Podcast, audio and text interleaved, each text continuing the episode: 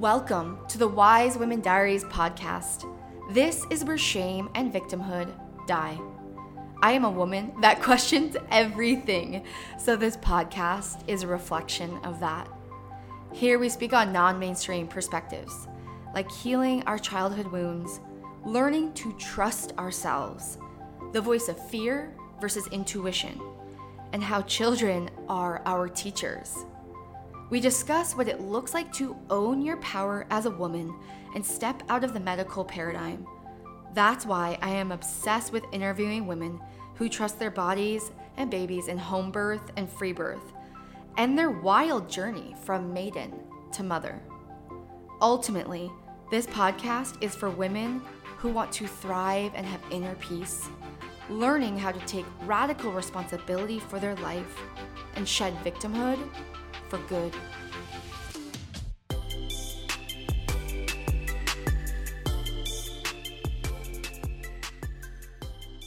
I am Lindsey. Thank you for um, allowing me to share my story. I am a woman like many of you women that are on a journey to find herself, to connect deeper into her essence, and to embody her soul. And in this lifetime, this journey, this path has taken major twists and turns that at the time were confusing and often scary. But I know that it is all in divine purpose and it has brought through such just incredible healing and growth and expansion within my being and within my life. And so I am grateful to be here today to be able to share upon these experiences, this these stories as a way for us to connect as women, to honor the journey, to trust the path that is in front of us and that we are always divinely guided. And the more that we listen and trust our soul and our intuition, the more the more will come through for us. The more peace, the more beauty, the more joy, the more love, the more freedom. And I know that I'm here to, to continue to choose freedom. And with that is the choice of continuing to trust deeply. So, my journey, um, I'd like to start back with when I first became woman, which for many of us is our menarche, our first bleed. And at that time in my life, I was in seventh grade and I was this young, this young, innocent, sweet girl, like many of us, um, who, when getting that first bleed, when receiving that through our body, had such excitement to become a woman and also was so scared, almost terrified of what that meant and what that was and how to be that. I felt very lost and confused within society's dynamics of what woman was. And so I feel like for much of my adolescent and like teenage years and either even early adulthood, um, there was a lot of fear around being in my body, being in a female body, being in my feminine and trusting and feeling safe in my body. And so I think I just played the role that many of us do in life of just, um, however that wants to express for me, I just felt a little bit more closed off, a little bit more protective of my body and my being. And um, gosh, I remember going on birth control at the age of 13, not because I was sexually active, that didn't even come for another almost 10 years, um, but because my periods were irregular. And so um, that process of going on birth control so early, I felt like continued to disconnect me from my feminine body and even more so my intuition in that way. Um, so later in life, in my early 20s, after I kind of followed just the normal go to school, go to college, have fun, and I had fun. Like college time was a big party. It was fun. Um, and I did well, and I got a job and just continued to follow those normal footsteps and paths that you do in regular society until I found myself in my mid 20s just lost. I felt um, lost. I felt disconnected. I felt I was in a dark time of my life. Um, I didn't know who I was. I was following a path that wasn't fulfilling for me. Um, I had just got out of a bad breakup, you know, one of those relationships that was three years. That should have been probably three weeks. Apparently, I needed three years to learn. So, um, and that was at a time where I recognize now that I was learning how to stand in my power because I was very afraid in that relationship. And at one point, I was able to then stand in my power. So when I moved out of that relationship and found myself on my own and in maybe a life and a path that really didn't feel mine, and it wasn't that my life was bad. It, it, it, was fine. And from outside perspective, it was maybe great. For some people, it was great. I had a good job, had my own condo. Like I was living in Phoenix here. But um, I remember sitting there in my condo by myself, just feeling lost and um, just incredibly sad. And that's when I turned to food. And food was something that filled me at that time. And I remember just that relationship of food filling this void within myself. And I was like, this is not who I am. And there was a moment where I just said, no more and I decided to follow my heart. And it was within that point, I think I was hmm, 25, 26 years old, that I decided to look deeper into myself and ask what are the things I do know, even though there was so much I didn't know, and follow those little footsteps of like, oh, there's this little yoga thing that maybe is the first time in my life that I felt a connection to my body, that I was able to breathe and feel this movement in my body, and I wasn't in the fear, the doubt of my mind. And so I was like, three months into just this new experience and was like i'm just going to start doing more yoga i want to i want to save up money teach yoga and start my life anew and i thought i was going to move to chicago and have this grand big change in my life but as I started making these small changes here, my life changed.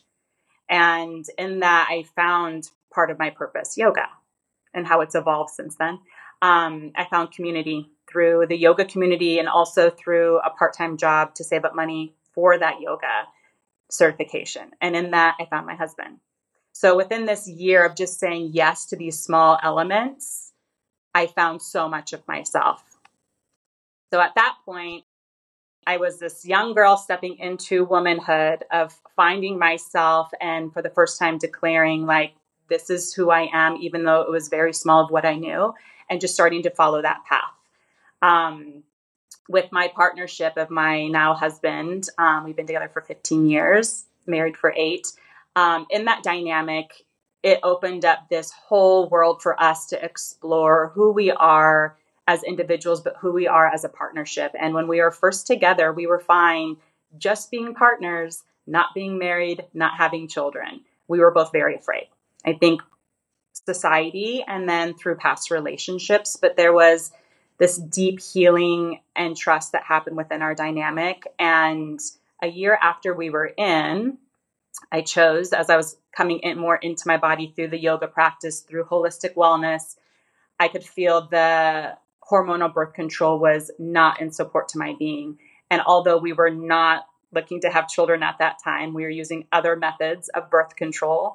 Um, I chose to cut off the hormonal birth control. And it took me over a year to bleed again. And once I started bleeding again and I started to find a new rhythm, a new cycle, I found a new part of myself. And for the first time in my life, I started to feel the desire for children around ovulation. And it was wild feeling that coming in hot. oh my gosh. That's beautiful.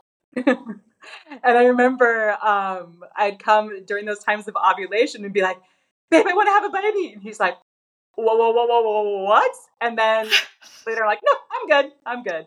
And so it was this like dance of like during the ovulation time of like, whoa, like so strong, baby. And then when that would pass, I'd be like, nope, I'm good. And so I was in this back and forth swing, and he was just like, okay, I hear you. And also let me know when it's more like consistent, when it's like real, real, right? Yeah. So I think it was a good practice for us to start to be like, oh, wait, maybe there's an opening here. Because I was starting to come into my body and feel, and then I think I could express that and connect with him that he could start to feel that maybe possible possibility and potential. Um, so over the next few years as that started to get stronger and more consistent and it wasn't so wavering back and forth it was just this underlying feel even though i knew it wasn't time just yet he and i started to explore what did marriage mean what did starting a family mean and we had a lot of fear there and thankfully my mentor at the time who was my acupuncturist her name is bonnie she's still a part of our life i asked her if she would sit down with us and help us navigate these big questions we had about these big decisions in life of marriage and children. And she thankfully said yes and helped us. She invited us in to sit down. We talked through so much together. And then we were able to leave that time with her. I think we were there for probably two hours, walking out saying, Yes, we want to get married. And yes, we want to start a family. And like truth, full truth. There was tickles of fear in it and but we both knew within our hearts and that's what we needed was a safe space where somebody held that sacredness for us to journey inward and explore deeper of what we were feeling and allow that truth to come forth to be held wow. with, which is so i think critical and part of like the path of what i find such value in and what i I choose to do here at the studio for women and, and, and men too, but like just holding that safe, sacred space for us to journey in, to feel these parts of us that maybe we've been afraid to feel or don't know how to feel or how to be with, and let them come through so we know our truth. And then we can start to trust it because we feel more connected to it. So after that, um, we spent um, the next like eight months creating ceremony, a bonding ceremony that was honoring us. And we sat down in that ceremony and said our vows of our union and wanting to start a family.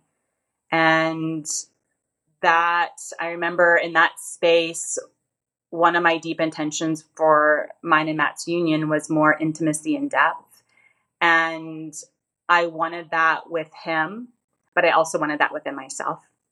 And that's what ceremony means for me is creating and honoring that sacred space for more intimacy and depth to discover more of who we are. So little did I know that setting that intention and having this sacred union with my partner um, would open up such a big, deep portal of healing and expansion. That so we got married in April on April 9th, um, 2016. And our intention was that fall to start to open up the possibility of conception to come in and start to conceive for our first child. um, a couple weeks prior to that time of starting that conception, I had an experience within myself in my life. I'm going to pause for That's, that's okay. you can pause for water anytime. Thank you. Um, where I felt my heart crack open and immense waves of grief pour through and starting to process through my system.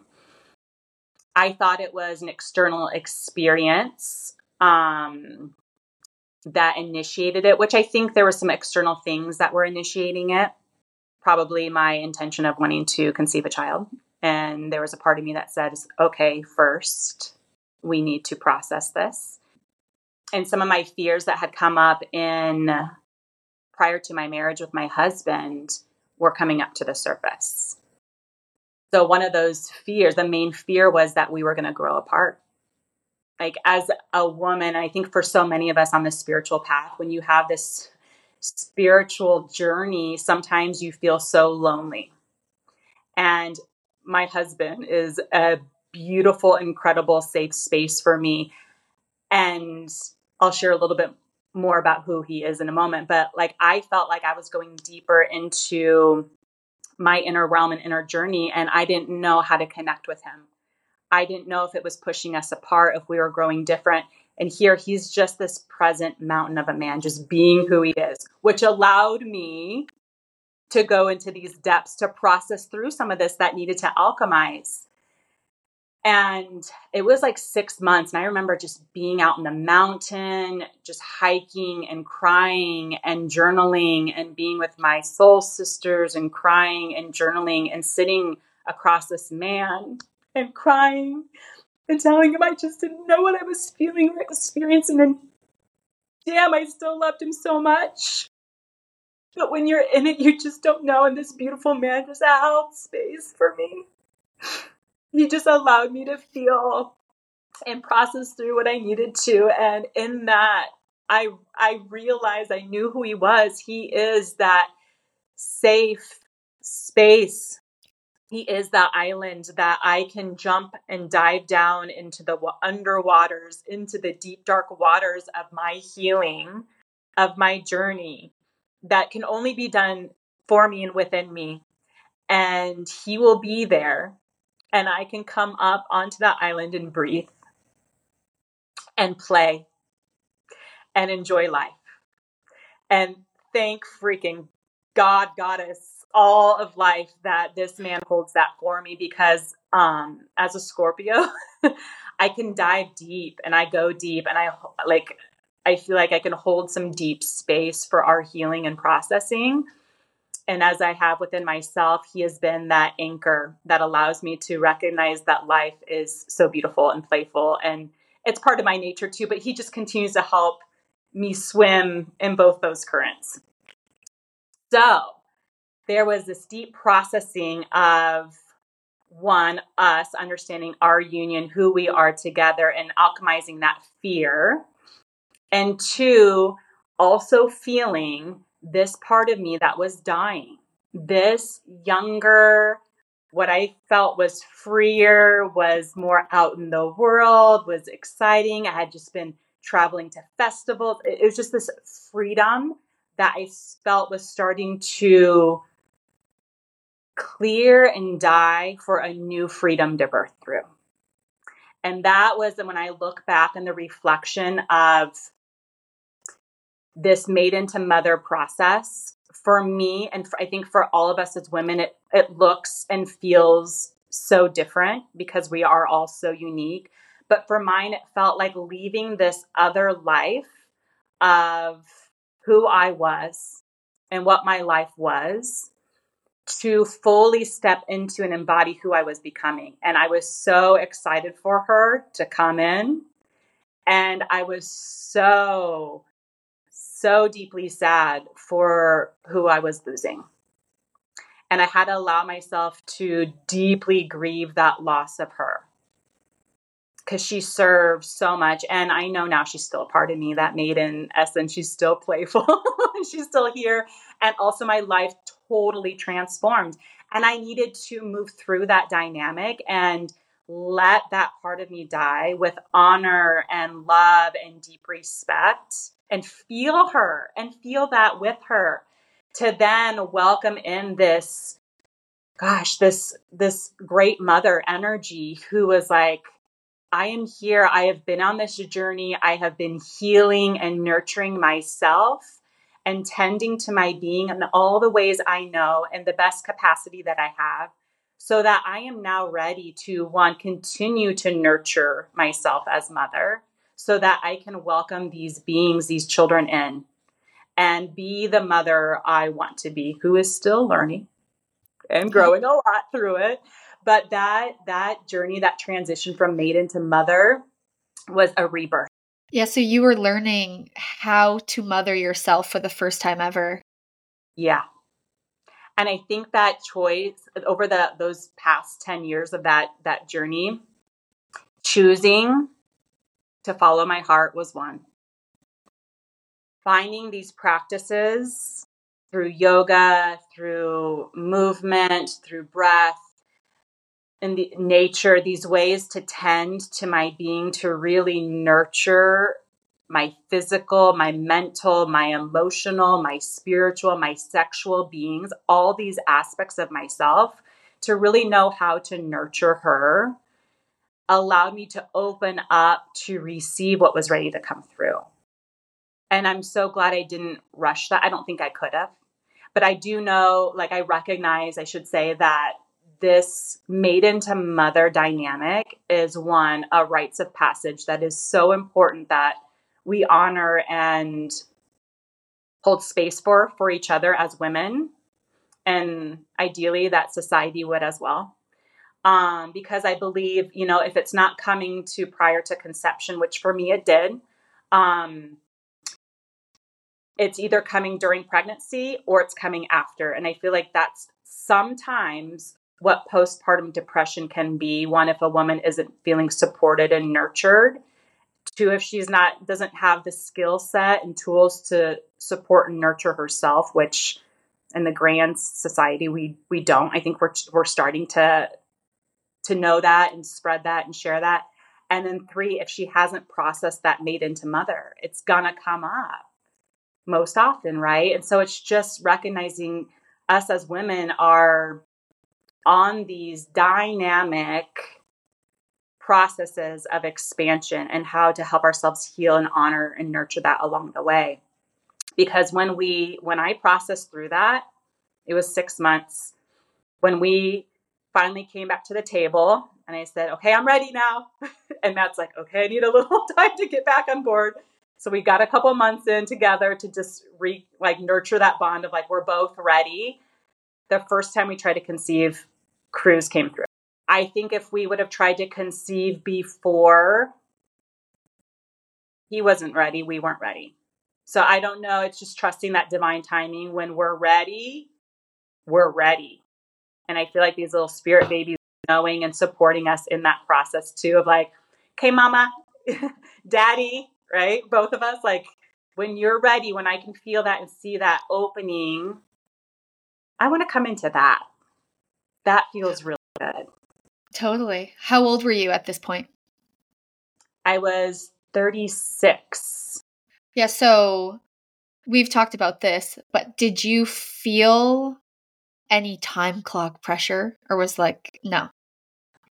Um yes and no. Yes, because I think there was still a little um external conditioning that was still part of my ego mind that was like, "Oh, because I remember like, oh, well, if I'm going to have children, there was a thought, I, I'm glad I'm having them before 40. And then there was like this deep knowing of like, oh, this is perfect and on time.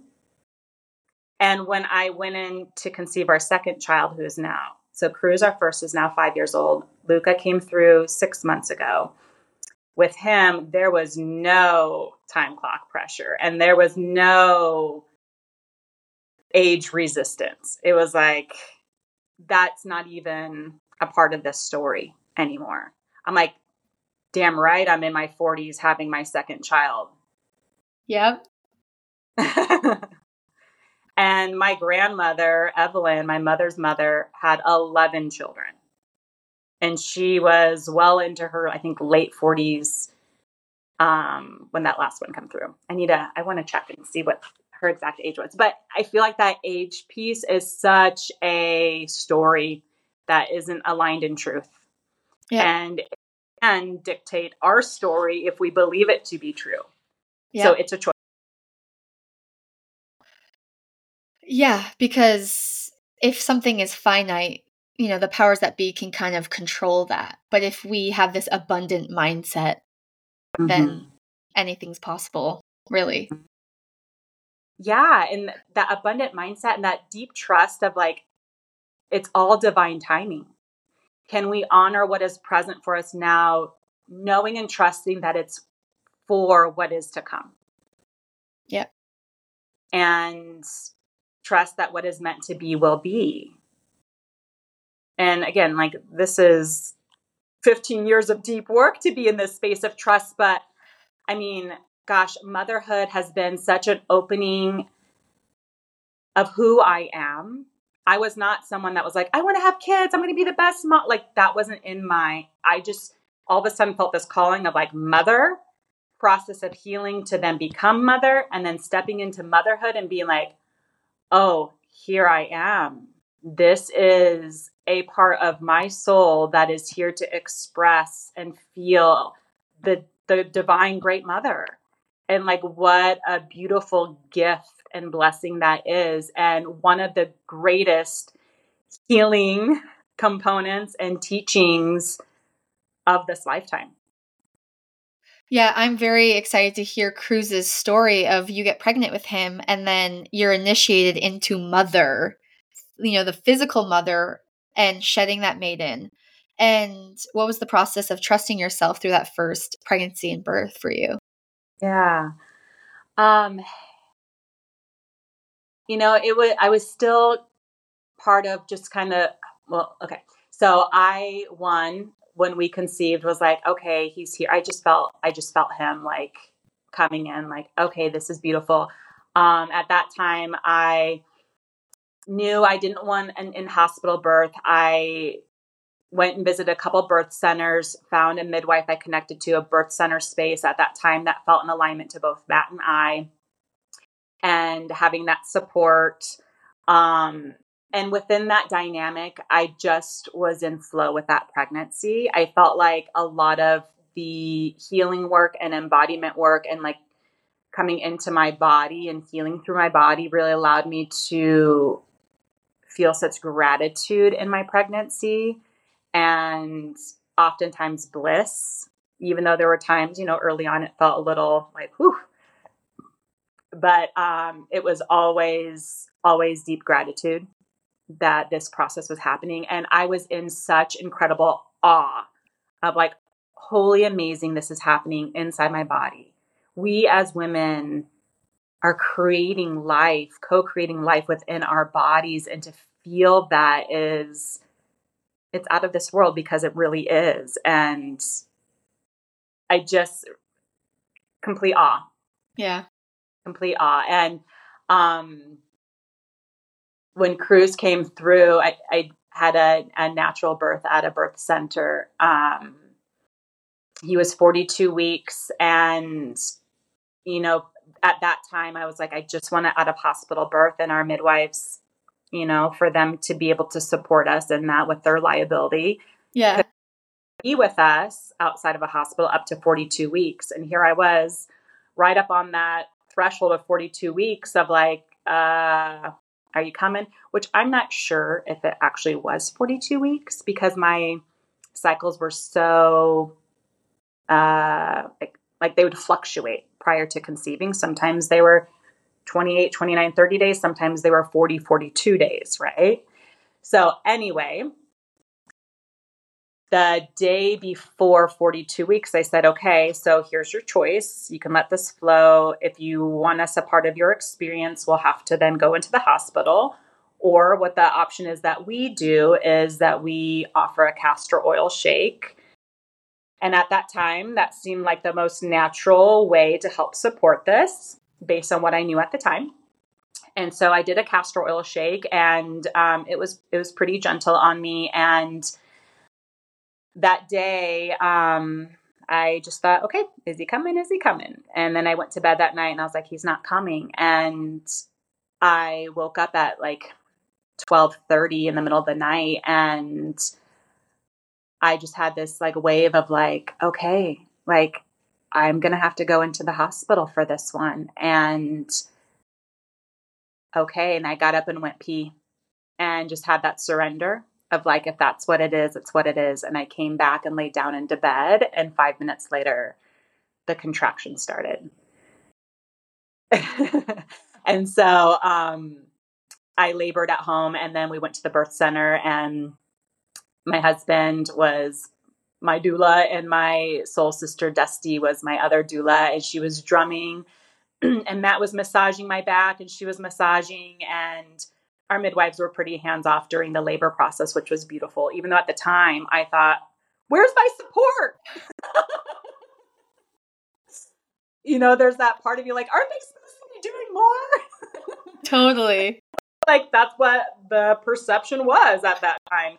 And I'm so grateful they were so hands off now, letting us be in and letting me be. And then they'd come over and support and whisper as needed. And and then yeah we Cruz birthed through in a beautiful powerful way we are all there together and holy smokes i still watch that birthing video and my son cruz he's five he watches that birthing video and he's like oh i'm so when he pops out, which I think is so amazing that he one understands and gets to see his his sweet birth story.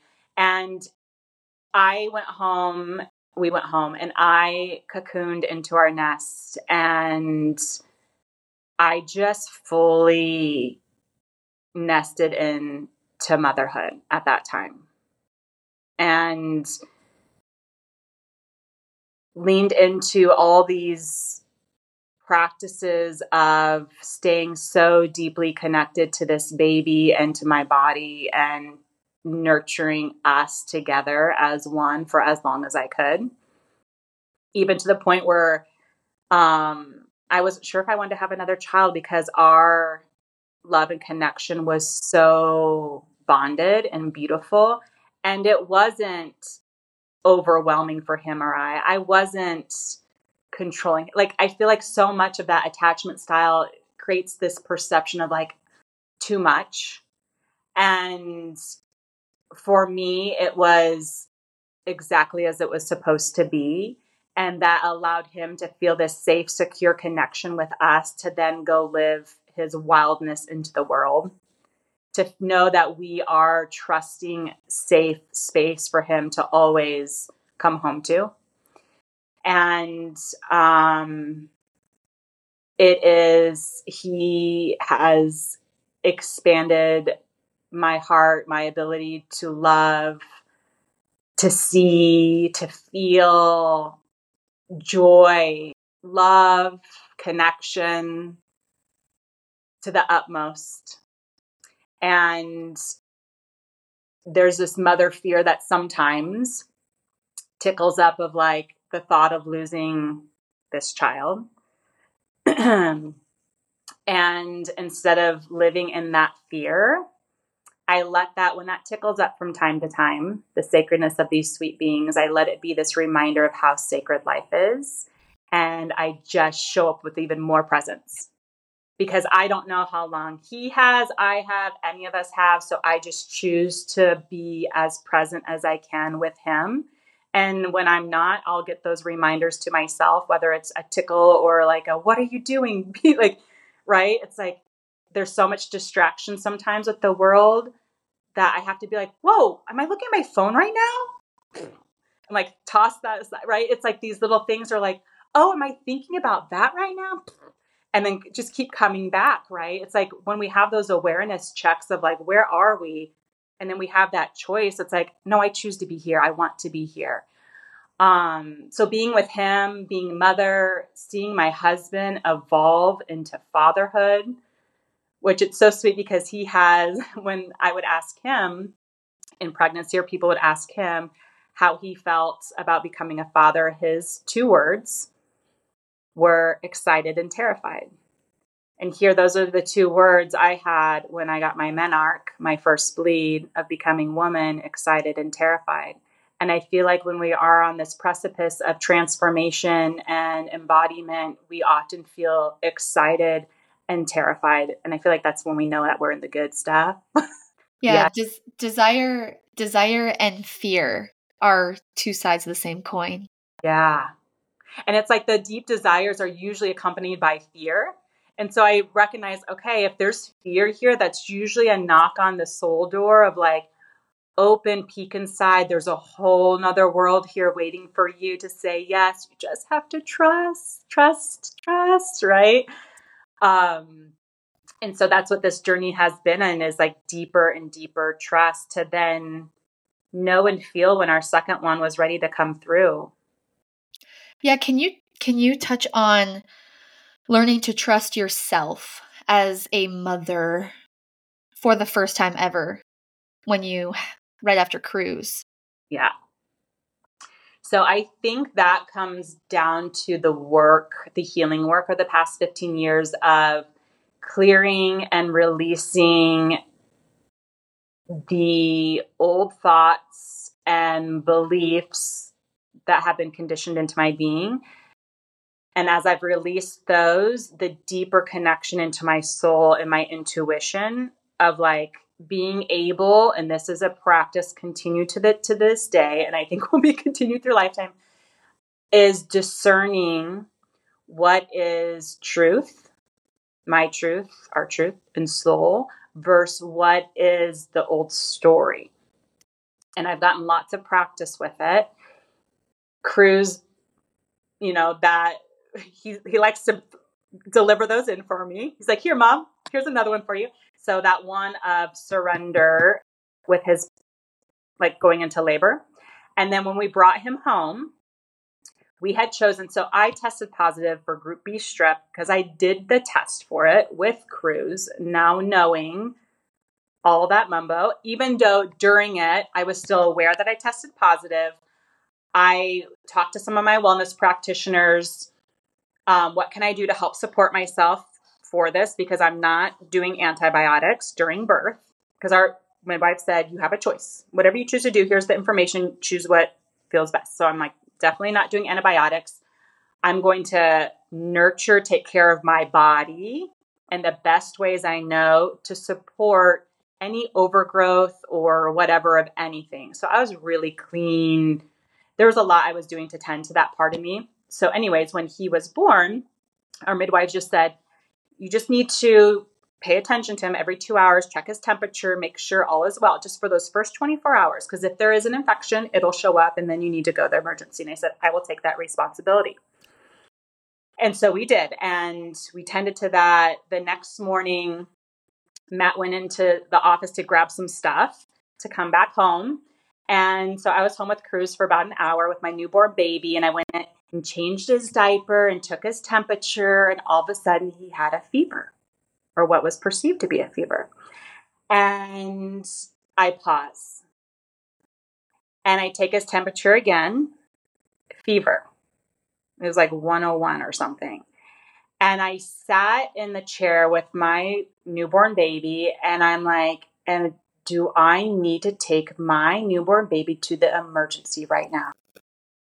And I sat with it and breathed and felt my baby. And I sent Matt a message. I said, on your way home, please stop and get a new baby thermometer and come home soon. So he came home right away. We put in the new baby thermometer, no temperature, or no fever, I'm sorry, no fever. And so there was, again, an opportunity. Do we react with the fear based mentality of what's showing up and make a decision not rooted in truth, but in fear? or sit with our motherly, very strong intuition, listen and trust, and see what shows up.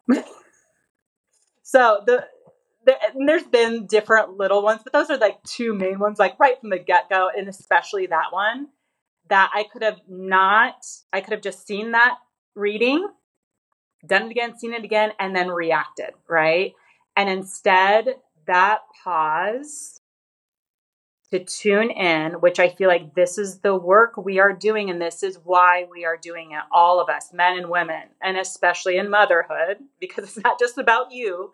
Your intuition and discernment and truth is for these beings, for all of us, actually, of what is truth in these moments. And the more we can get clear on that by clearing the shit that has us afraid of trusting to then listen deeper and trust to know truth is freedom. And when you have that in your mother bag, it's pretty damn strong and pretty darn handy to have. Yeah, all those years prior to being a mother where you were getting safe in your body, that safety in your body and trusting your body and trusting your intuition, all of those years brought you to those moments. Absolutely. It's beautiful. It is. I'm so grateful. Like when you're in it, sometimes it's like, holy shit. And on the other side, you're like, holy shit. Yeah. amazing and like deep reverence for these teachings coming through. But like, wow, okay. Okay. And so it's just having that this stuff is going to come up and we're going to have these choices how to be with it. How are we in relationship to ourselves, to our intuition, to our mama heart, to our truth, to then live more aligned in that. Yeah, because it's very easy to act in logic or fear because that's our brain conditioning, that's our ego, and that's the easiest way to act. It's easy. It's easy to react in fear and and take action from fear. Mm-hmm. It's really hard to quiet that and get to the space within you where God speaks, where your womb speaks. That yeah. takes work. it does. And the beautiful part of it is it's so available and it's yeah. so we are, right? It's just that's what's already there. It's just the work is clearing all this shit that's blocking us from that connection and that knowing. And, you know, it just gets piled on with life. And so the more we just keep clearing and clearing and clearing, the more we are connecting, connecting, embodying. And that's what I want. that's what I choose. that's what I desire. And so I will continue to do the work. And I have. And through motherhood with Cruz and just continuing to go deeper and deeper into my body and into my heart and into my womb and feeling that tickling then when our next child was coming and feeling back and forth of I'm ready, I'm not ready, is it time, is it not time? And again, there were times where I was ready and Matt was like, I'm not ready. And I'd get pissed. I tell him I'm mad. I'm mad at you. I love you, but like that makes me mad because I want my I want my other baby. And then I'd come through, you know, a couple weeks later and be like, "Okay, you're right." Right? And so it's just trusting that there's two of us playing this dancing this together and that we will know together when it's time. And I had this like, oh, I think I want another one. I feel another one, but then I think how is that going to flow? You know, it's like, then I get into my head of like, well, how is that going to work within our dynamic right now? And each time I'd come to bleed, I'd grieve. and I that would tell me how deep and how much I actually wanted the second baby. Because there were times I would be like in my head, oh no, we're good, we're fine. Like life is good. And and life again was really good. And also there was another expansion of love wanting to come in and I could feel it. And so we um we decided, you know, Matt was more like, I guess we're not getting any younger. but more so of like, I guess if we're gonna do it, now is the time. I think sometimes, and I know for his sweet masculine being as the provider, protector, you know, he, there's an idea on his end of like, what he wants our life to look like to be able to provide for our family in the ways he wants to. And for me, I'm so feminine in terms of I feel it in my body, it's time. So, us bridging that masculine and feminine together to be like, okay, we have what we need and we feel it's time helped open up then to conceive Luca. And in that, Matt had um, just gotten back from a men's retreat, which was so powerful and healing for his soul and for us both. I mean, this man went into something he went into this retreat for a friend to go with a friend that invited him of like yeah i'll go and support you little do you know he'd get his world rocked and his heart opened in incredible ways. I mean, when he came back from this retreat was with the Sacred Sons, um, we sat on the couch just crying together for hours as he shared himself and his experience. And again, here's this beautiful opening. And then we go, and a month later, this is after like a a year of us like the gates are open. Come on in if you're ready, baby. Like we're calling you in. And like me processing through these waves of grief with my with my bleed to then him coming back from this retreat feeling more embodied, us in this even deeper connection to then conceiving. But it's interesting because right when I found out I was pregnant through a P test, um, I just had this miscarriage energy fear. which I did not have with Cruz. And I remember remember being aware of the possibility with my pregnancy with Cruz, but it didn't feel present for me. Whereas this felt interestingly present where I was excited, but I had this weird caution around it and even shared with my friend a couple days later like this is what's up, this is what I'm feeling. But I decided to just stay with it and trust that all is well. Um, and then a week later, started to have some symptoms, some cramping, and then still like, okay, is this starting to happen? A little bit of spotting. Is this is this a miscarriage or is this just part of pregnancy? Which can be kind of confusing in the beginning when you don't know. Um, and then a couple days later, it was actually on a Scorpio new moon. It came through strong, and I knew.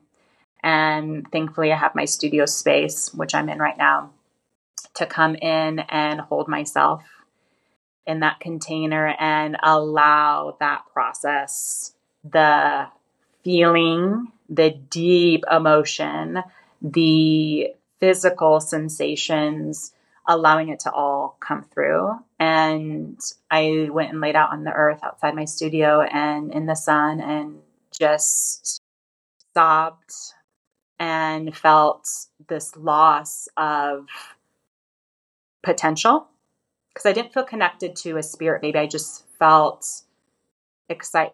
There was prior excitement of the possibility of what's coming in, but then I felt this loss of the potential of of life for all of us. And then I felt this deep sadness and grief for all the women. I think women that I've supported here at the studio in their processing of miscarriage and some even abortion that have been processing through that.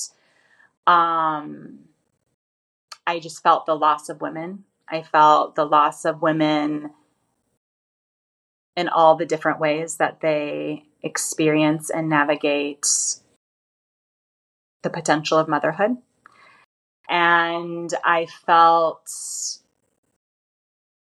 confusion in my body and I felt shame of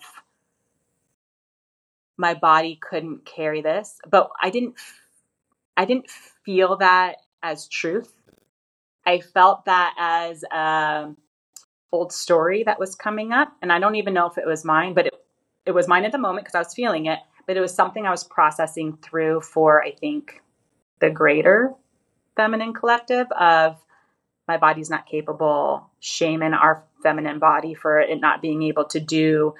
And as it was like purging out, that stuff was like clearing because this was indeed a womb healing. There was, as that was purging out, there was this deep gratitude of the wisdom of my body for knowing what to do and how to carry this forth to clear my system from what needed to clear.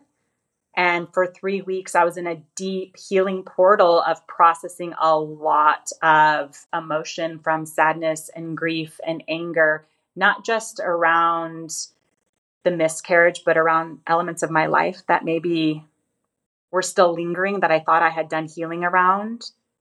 It's like these all these lingering elements were coming up to the surface of like, oh, I'm still here a little bit. I'm still here.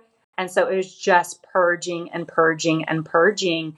And thankfully, with this the awareness and the tools, I was able to allow myself to process. And again, honoring my husband, walking in, you know, I think it was day two, I was in some anger.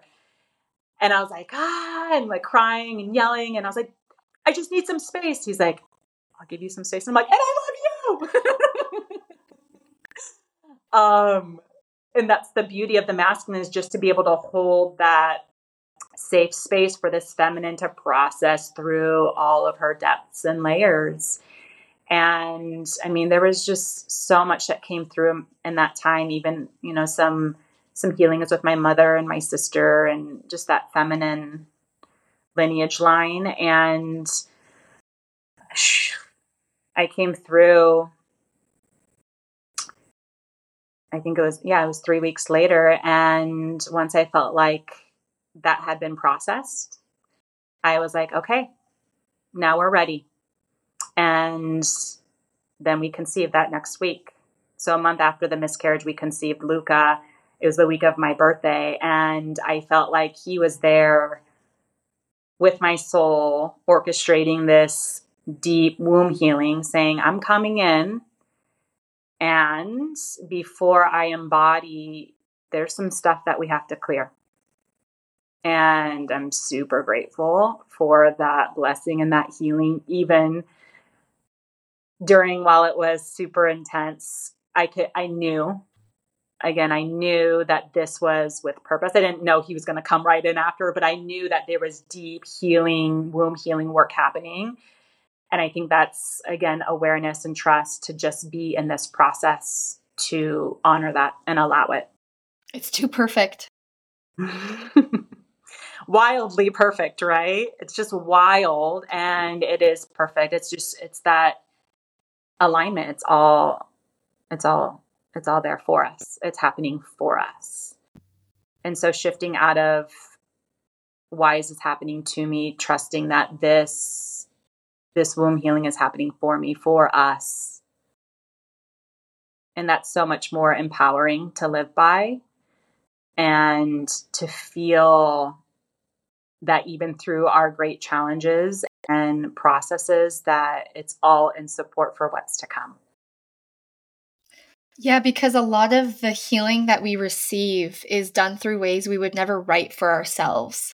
True. But but once it's written, you know, by God, by our baby souls, by our soul, whoever it is, whatever, it's divine, right? It's just divinity after we've lived it and we've processed it, it's like, okay, I would never, ri- I never would never have written it, but now I love it.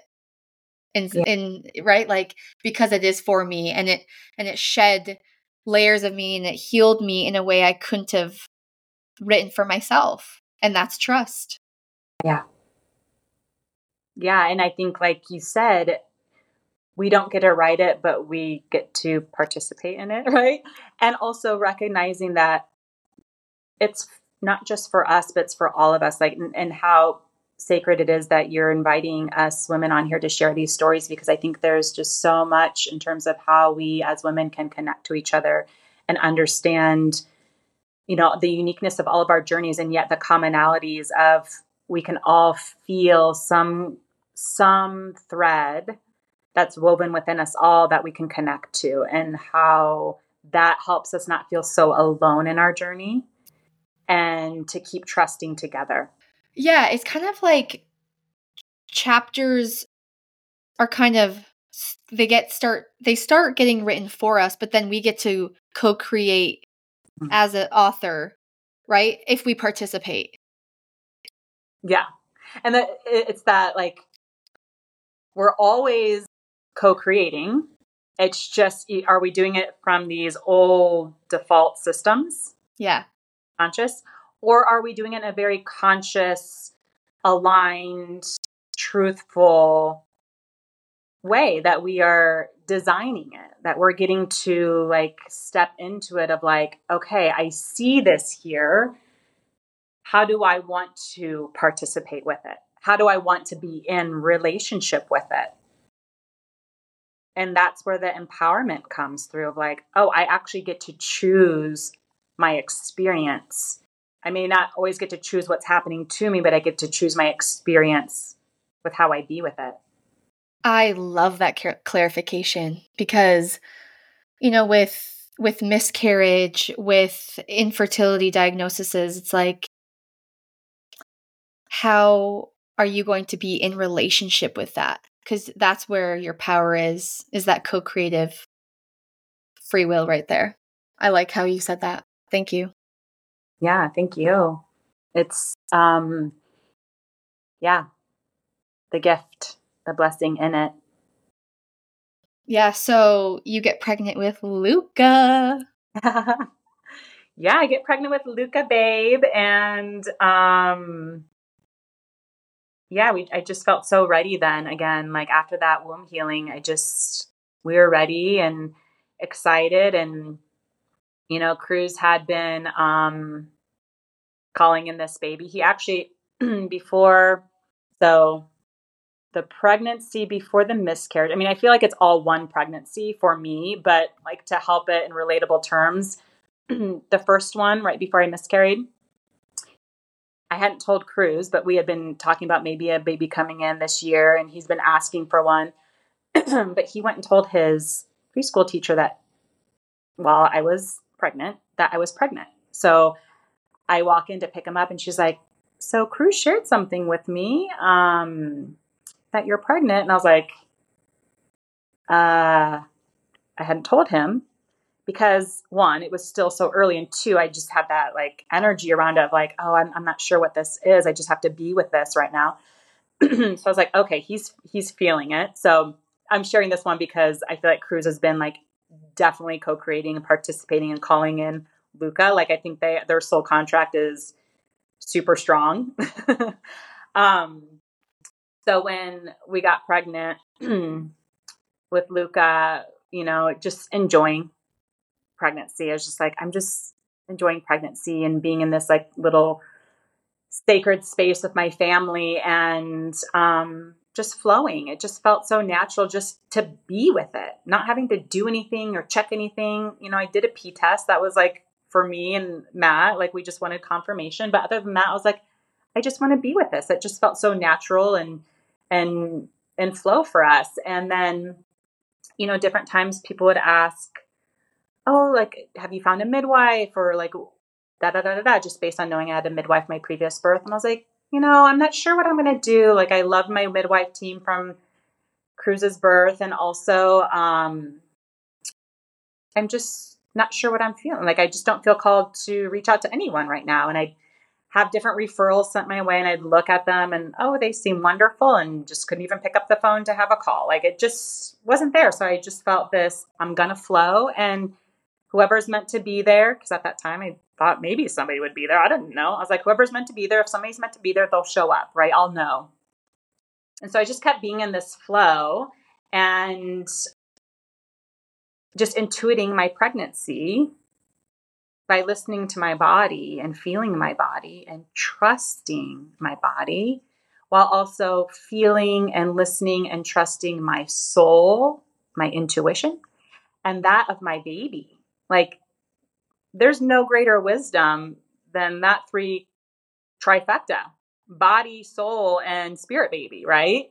So I was like, I'm just going to trust this and listen. And it felt so free to be in that space.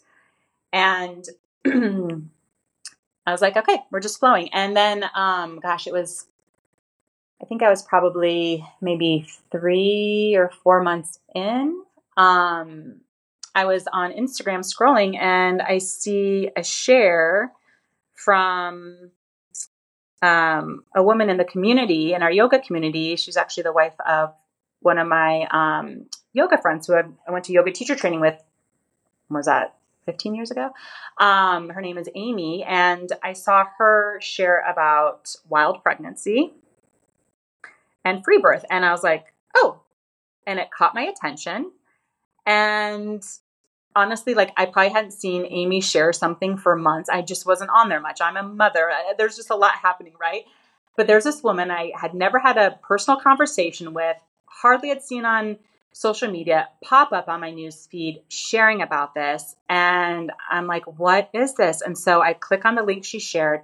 I go in and I start reading about wild pregnancy, which is pretty much intuitive pregnancy um, flowing through pregnancy on your own, self guided experience without medical supervision. And then two, free birth of birthing your baby intuitively. I was like, wait, this is a thing? Like, there, this is something people do, and there's information and resources and community around it. I was like, like my mind just like blew. And I dove in for a few weeks and did the complete guide to free birth. I just want to educate myself. I'm like, this is a thing. I just want to understand it because it wasn't even con- like I conception in my mind. Like I didn't even have the idea that this was a possibility, even though I was flowing in that. It was like it was starting to come together. And so I educated myself and just found so much wisdom, not just through my intuition and body, but also through the feminine lineage of who we are as women and what we are capable of, what birth truly is, who we as women, what I know in my heart and my womb, who we truly are, and not letting all the fear mongering and stories cut into our truth. And I, it was like, I was so thirsty. And I was just drinking up this information to understand what I felt was truth in my being and body. And so through that, I was like, okay, this is this is how we how we're flowing. And I reached out to Amy and just said, do you thank you one thank you for sharing this two do you know of any local community because i feel like it's really important i'm pregnant and this is what i'm feeling called to and yet i don't want to do it alone and she said, I don't know of any local community, but would you like to create one? And I said, yes. And so we created some circles, gathering circles for women to explore and have these conversations and support each other in the wild pregnancy and free birth and all the intuitive experiencing of motherhood. Um, and then I brought it up to Matt of like, hey, so this is what I'm feeling. And Matt was very supportive and also um, had his own questions based on his own stories and fears, like we all do. That I think once, and this is why I was so glad I educated myself first before coming to him, because what he was able to ask questions about or bring fear up around, I was able to answer with clarity and confidence and trust of what I knew from educating myself and also what I felt as truth. And he said, okay, all right. And so he, I think me being able to hold that space for myself and stand in my truth allowed him to feel that trust because he could trust me. And then I could continue to trust him. And so I think it's just that importance of um, being able to then have these conversations, you know, with my mother and father and mother-in-law and father-in-law and just some of the people around us that were curious about you know our choices and and then being able to like respond and, and share with them. And you know most of the time the responses that would come through were oh yeah well that makes sense. Because it does you know when we can share truth truth usually does make sense. It's just we're also programmed and that's okay because we all are that as we are shifting out of these programs that we choose to trust truth. Like we want to trust truth. We're just scared to. So when somebody else does it actually opens up and gives us a little more permission to trust that truth with them. And i think that's really special and important especially as we are navigating these new ancient ways like women have been doing this forever right but like being able to share within our communities now so that other people can open up to this truth, to navigate through the fear, to understand who we are and what we're capable of and what does make sense within our hearts and our bodies, not what yeah. we've been. Yeah, it's a big deprogramming because yeah. we have decades of stories, of movies, of TV shows, of media. And you know, when we were younger, it's like we're wet cement, and anything that gets thrown our way, you know, kind of leaves an imprint. And so as an adult, it's like we get to choose what we want to believe. Do we want to believe in the way we were programmed? Do, do we want to believe that childbirth is is an emergency, is scary? Do we want to believe that? You can. You get to choose. Mm-hmm. Or if we're on this path of deep, deep reverence of trust of ourselves, of God, of our spirit babies, you know, we can choose what feels more peaceful. Because peace to me is always truth. And what's peaceful is that childbirth is the greatest ceremony there ever is and ever will be. Mm-hmm. Indeed honoring that, which, you know, that's been taken away from us, but we are we are reclaiming it. And so I think one of the biggest questions that comes through and is well what if something goes wrong? Or how do you know something won't go wrong? And so that's a lot of the conversation that comes up and i think that's a beautiful question.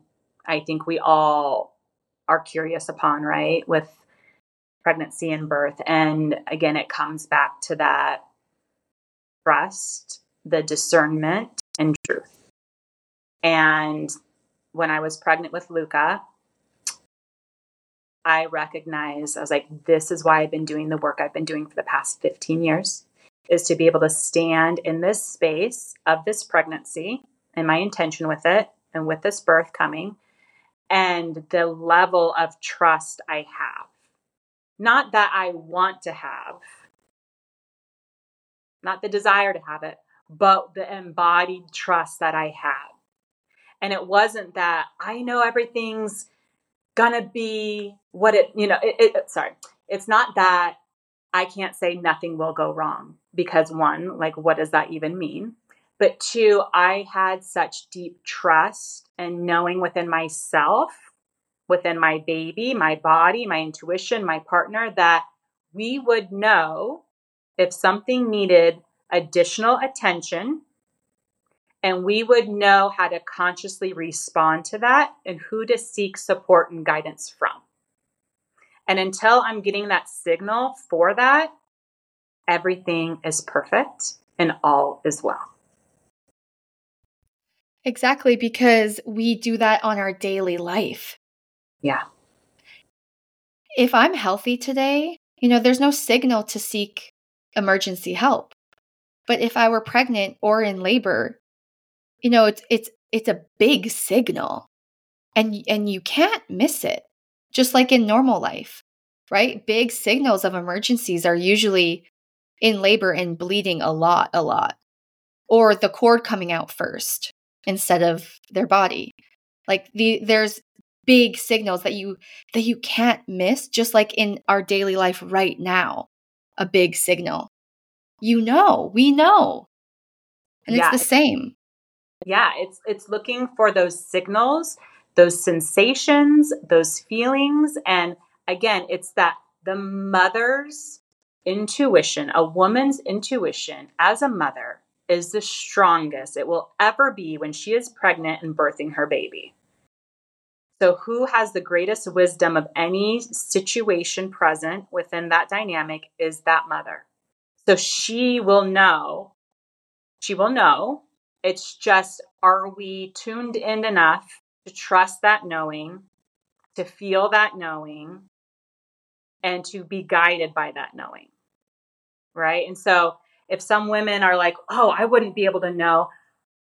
I, I, don't I don't know for you. Only you will know if you do the work to get clear on your intuition to be able to discern your truth. And I feel like that's what we as women are being asked to be doing right now for the sake of humanity and for these babies is do our work, connect to our soul, our truth, our wisdom so that we can be these discerning, nurturing, guiding beings for humanity.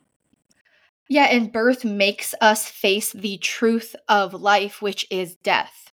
Yeah. Because death happens everywhere. Mm-hmm. It does because it's life. Death happens in a hospital. Babies die in hospitals. People die in hospitals. Hospitals aren't this like shield of protection where no one dies. And, you know, our our ego mind loves to have all this fear and says, well, if I could just be in a hospital, then things won't go ba- bad or wrong or nothing bad would happen. But that's all an illusion to try to convince ourselves that we're safe because we we can't contend with the truth of life, which is death. So when you know someone is preparing to free birth, usually they are contending with the truth of death.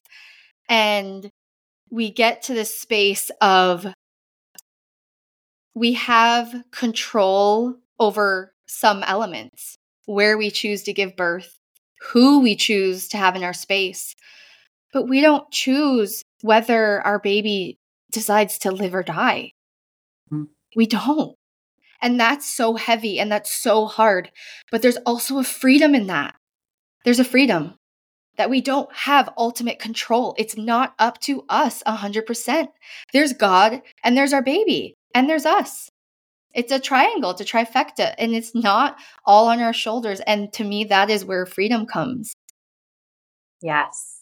Thank you for sharing that because I feel like that's such an important element as a woman and even as parents, men and women, right? To recognize that we're just being asked to trust. And then in that trust is the allowing of whatever is meant to unfold to unfold and to have peace with that. And I feel like in that process, to gain peace around life and death.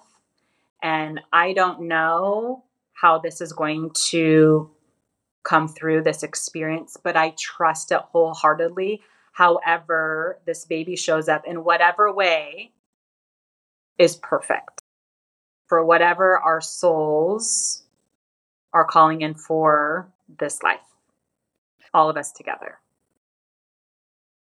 And it doesn't mean that if this soul baby would choose death, that I wouldn't be completely heartbroken and grieving immensely and processing on a whole nother level. I, I don't even know how that would look, but I trust if that's what my calling was, I would be in that. And I think, as you said, like death is inevitable. So, whether it happens at this stage or other stages of life, how can we hold each other in that sacred space to witness and support and love each other for whatever we are experiencing, any dynamic? And the gift of death, just the thought of it, like you said earlier, there's a gift in that because it makes us so present. It makes us so grateful for this day, this moment. And to me, there are gifts of death. It is, it is, you know, when you experience loss, it is the darkest depths of darkness and grief and a gaping hole in your heart. But just the thought of death, you can use it to spiral in fear or you can use it to get so present and grateful for the now moment. Yeah. And how precious of a gift is it to be present in life? Yep. Because yep. there will be a day when death is upon us and all we would want is for one more moment of presence with. So let's savor that now while we are here. Yep.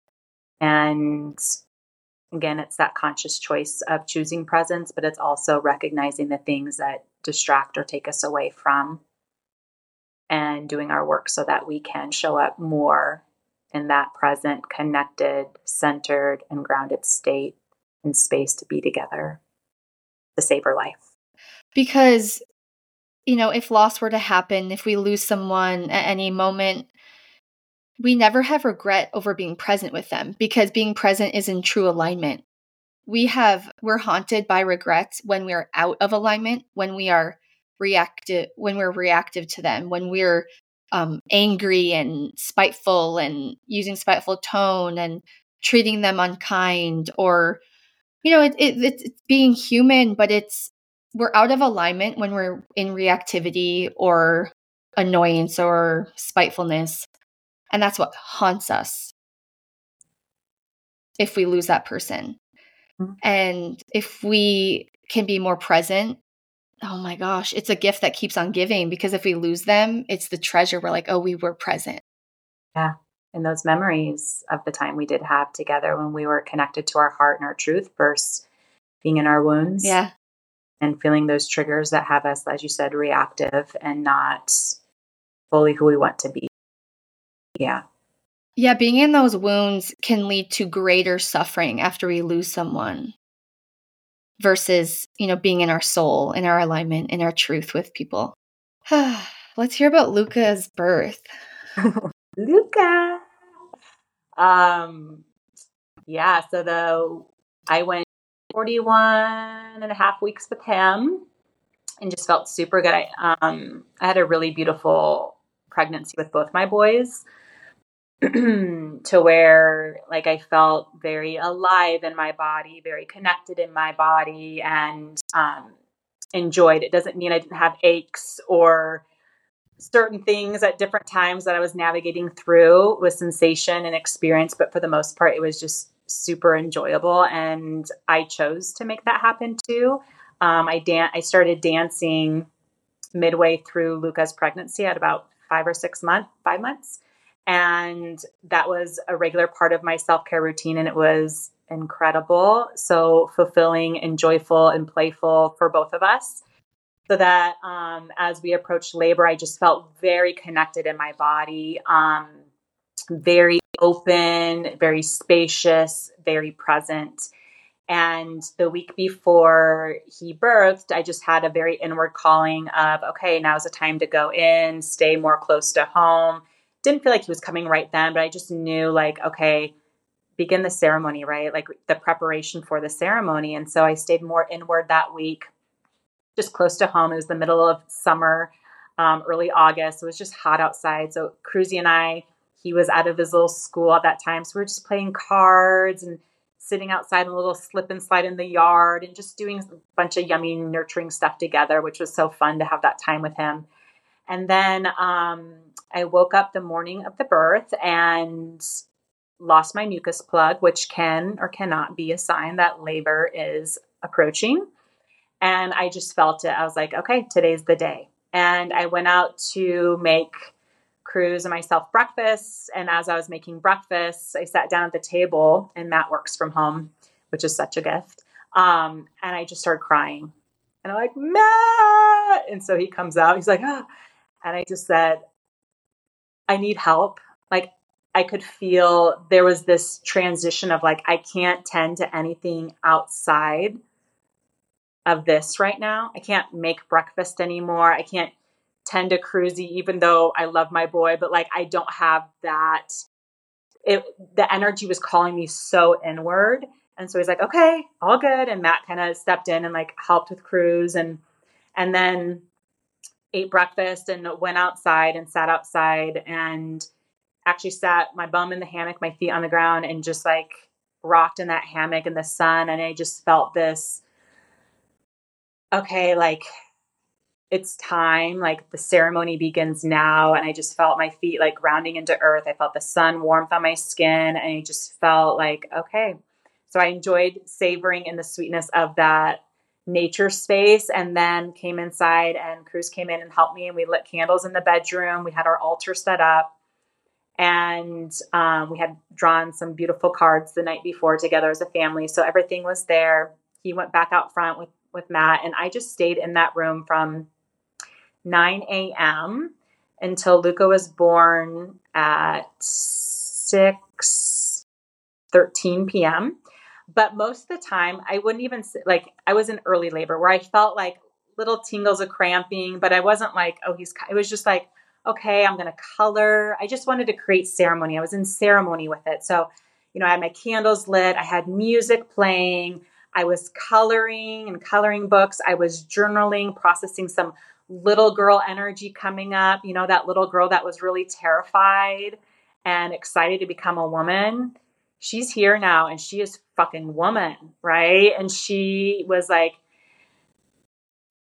grieving some of her little girlness that was so scared and just really honoring like what we are becoming and so I felt her with me and I was journaling with and around her. I was on my ball. I was moving my body. I was doing all these things. It was so beautiful to have that space in that day. And then around like, I don't know, 3.30 rolls around. I'm like, all right, it's been about eight. Are we going to do this? Like stuff going to start or like, what are we doing here? Right? It was like, okay, did my ceremony stuff, but like, I was all spiritually aligned and in tune. And then there was this pause of like, okay, so now what? I don't, what do I, should I just go out and, I didn't feel like I wanted to go back out into the world. But I was like in this lingering space. So I was like, I'm going to take a nap. So I took a nap, woke up from the nap, and I was like, okay, I'm going to watch a show, put on a little show, get my mind off. And it was once I turned on that show that I started noticing like the contractions picking up that stuff was starting to happen. I was like, okay, here we go. So I, after watching the show, came out and it was like, okay, it's go time.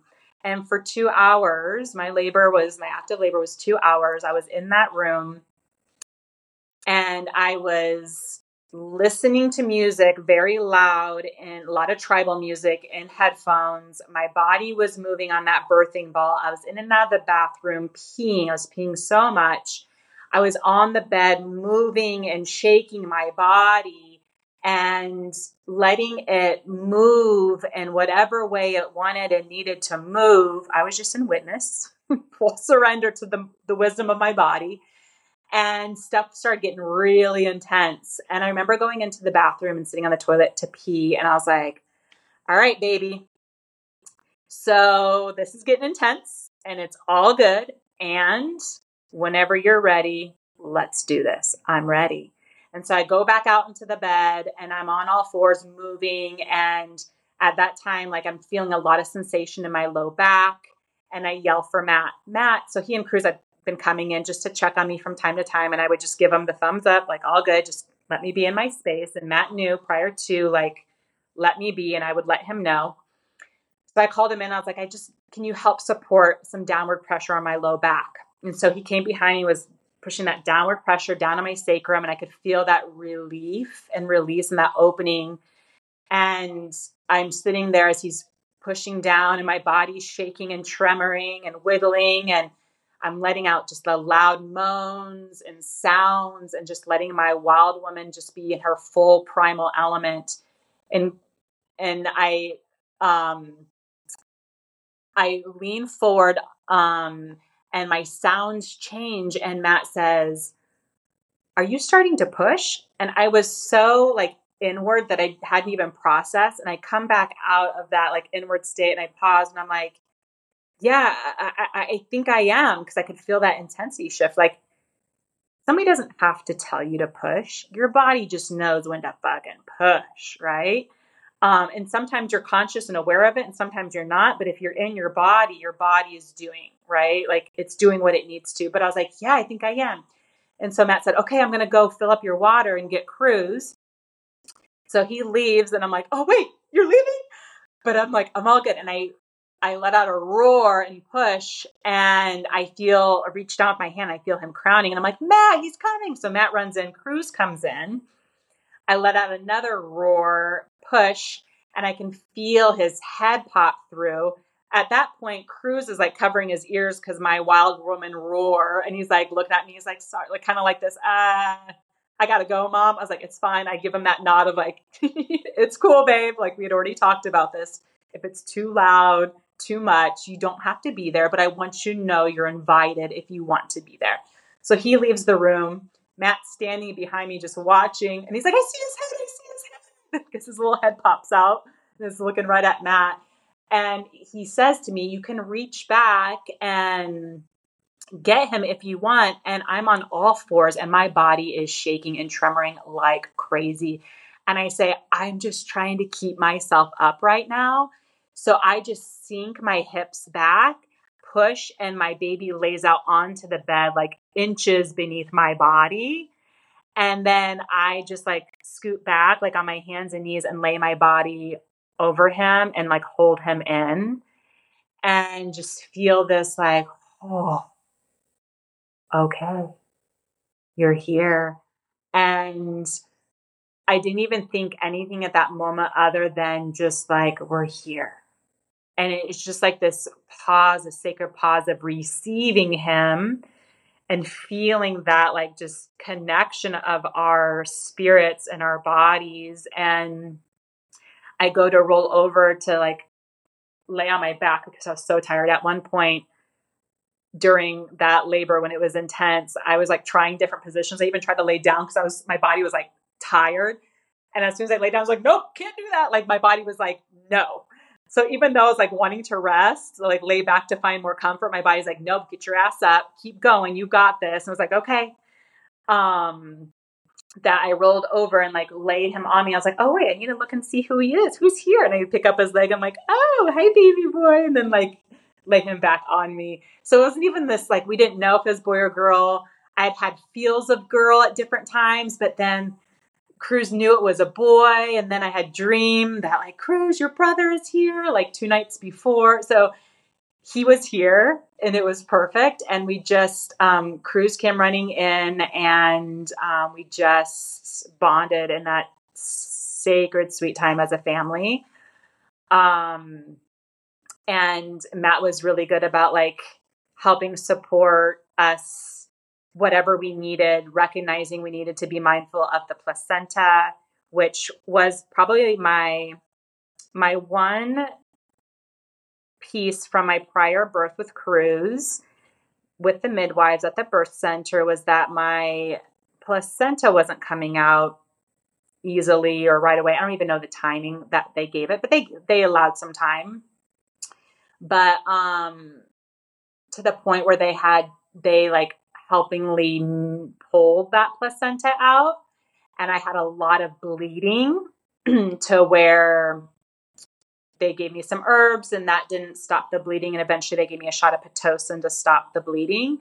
And so matt remembers seeing me bleed at that first birth and fear of like oh shit i might lose my wife right now and i have to raise this baby by myself. So that fear of his had come into this pregnancy early on and and it was actually a little fearful of me first at first but then I had acknowledged through my processing, this was early in my pregnancy before I'd even talked to Matt. I was like, I believe one, that my placenta wasn't fully ready to come out because it wasn't a natural physiological birth. I took the castor oil shake. We were nudging, and even though it seemed natural, it was still inducing and pushing this process before it was the time that it would have naturally needed to be, right? And so I think that experience I related to we weren't ready. So this time around I was like I I recognize that came up but I didn't have that fear because I know my body will be ready. I know our process will be ready. Um, and I got to speak to Matt about that and I felt like he trusted it too. So, you know, we waited 45 minutes. Luca was on me. He had been nursing, latching. It was beautiful. I sat up, gave that gentle tug, wasn't ready. So I laid back down. We waited probably another half an hour. And then I got up. And that time I felt like I could bear down a little bit more and give that push and that gentle tug on my own placenta. And it came out as smooth as a placenta should. and there was no additional like bleeding or just anything out of the norm with it. It was just all natural and um, supportive. So, yeah, it was beautiful. That sounds amazing. And then you just kept living your normal life. no, I do want to just note real quick that that postpartum time I did take because right now I'm six months postpartum. I'm out dancing. Life is full. We're moving. We're shaking. But those first 30 days, I took deep rest. First week, I did not hardly leave the bed except for to pee, to potty, I should say, all the things, and to take a warm shower when I felt like I needed a warm shower through that first week. Otherwise, I laid in bed. And Matt had that month of paternity off, and he nourished us with food and took good care of us and was taking Cruz to go play. But just having that first week not leaving the bed, second week staying really close to the bed or couch, I stayed horizontal. That third week, still deeply resting. I wasn't up doing much. And then that fourth week, I started to slowly and gently emerge, very gently. So that first month of taking that time to deeply restore and rest and not being up doing my my being wouldn't have allowed me to. And also, I knew how important it was to stay in that space so that at around four weeks, five weeks, six weeks, I was back in a really beautiful flow with my life, still being mindful of nourishment and rest and mothering myself and my baby and my family, but also feeling replenished that I could be back into the world in a way that felt supportive. So I just want to note that because then, yeah, now we're back living, and well, it feels. Yeah, but you are a homebody too. So that's what I meant by you just kept living your life. yeah, yeah. but thank you for that distinction. Yeah, I love I love to hear women's um journey through postpartum and and giving yourself permission to go slow and do nothing but connect with your baby. That's it. Yeah. And let the body heal let the energy and the blood restore. Snuggle that baby skin to skin all the time, as much as possible. Nurse, nurse, nurse, snuggle, sleep, eat, eat, drink, drink. Yeah, just like that. but it is, it's such a important, and I just want to touch on it. So thank you for giving that space too, because um, I just want to remind women and just continue to give each other permission that that first month, like, if you have the support, and I know some women don't, and so I'm hoping like we as community can help support women more in this way. But um, lean into your support, ask for help, take that those first 30 days and tend to your being and rest and restore as you need because it's not just in terms of replenishing for coming out in six weeks or two months, but it's about like 10 years from now, 10 years from now, 20 years from now, when you're coming into later years of life that you've replenished your being to be able to then extend further on and how sacred that time is for you and baby to really bond and connect and just savor who you are and what you are becoming together. Yeah, there's nowhere to go because you only get that one postpartum with that baby. It's so sacred. Let's end on where you're at in your motherhood now, six months postpartum with Luca. You are a mother of two beautiful boys now. Yeah. Um, gosh, I just feel like we're in such a beautiful rhythm and flow. I mean, life is so full um with activities for all of us, right? Like Cruz is five and he's in jujitsu and flag football and dance class and you know matt has his hobbies and i have my hobbies and our workflow you know like i'm dancing we have our family time it's just rich and full and beautiful but i feel like we're in just such a a nice flow with it all that one matt and i are super supportive of each other to have like our outlets and of our family to have that sacred home time space together um, I am mother 24 7, sometimes 22 7 if I get out, right? So, but Luca sleeps with me. We sleep skin to skin. So through the night, he's here nursing on and off. We're sleeping together. I sleep very well. He sleeps very well because we're right there together. Our days, I'm with Luca during the day. Cruz, he's at his little Waldorf preschool two days a week. Other days we're together, play dates. We're just enjoying life we're getting out, exploring, having adventures, and also taking care of our home. Like some days we're home cleaning, yard work. Yesterday we were pulling weeds together. Um, Luca is such in flow with us that he's just this like bright, smiley, happy baby. He's just like happy to be here, and we're so happy to have him here.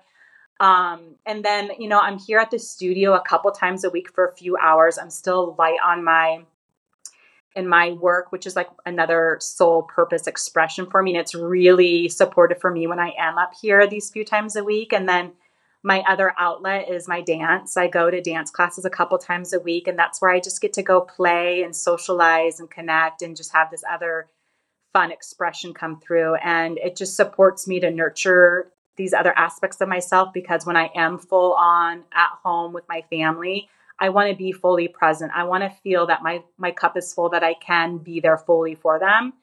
And I notice when I have that outlet, that hour to go dance, and my energy and soul just gets so filled that I come home and it's like, okay, let's like rock this. Let's make some dinner together. Let's, you know, hop in the shower and whatever we need to do. I just feel so much more um, ready and present when I'm taking care of myself in that way. And motherhood is a beautiful, ever evolving balance and dance that I'm just so grateful to get to experience. It's it's super prescient. It super precious. It's very wild, incredibly dynamic, and so very purposeful. I, I just feel so blessed and grateful.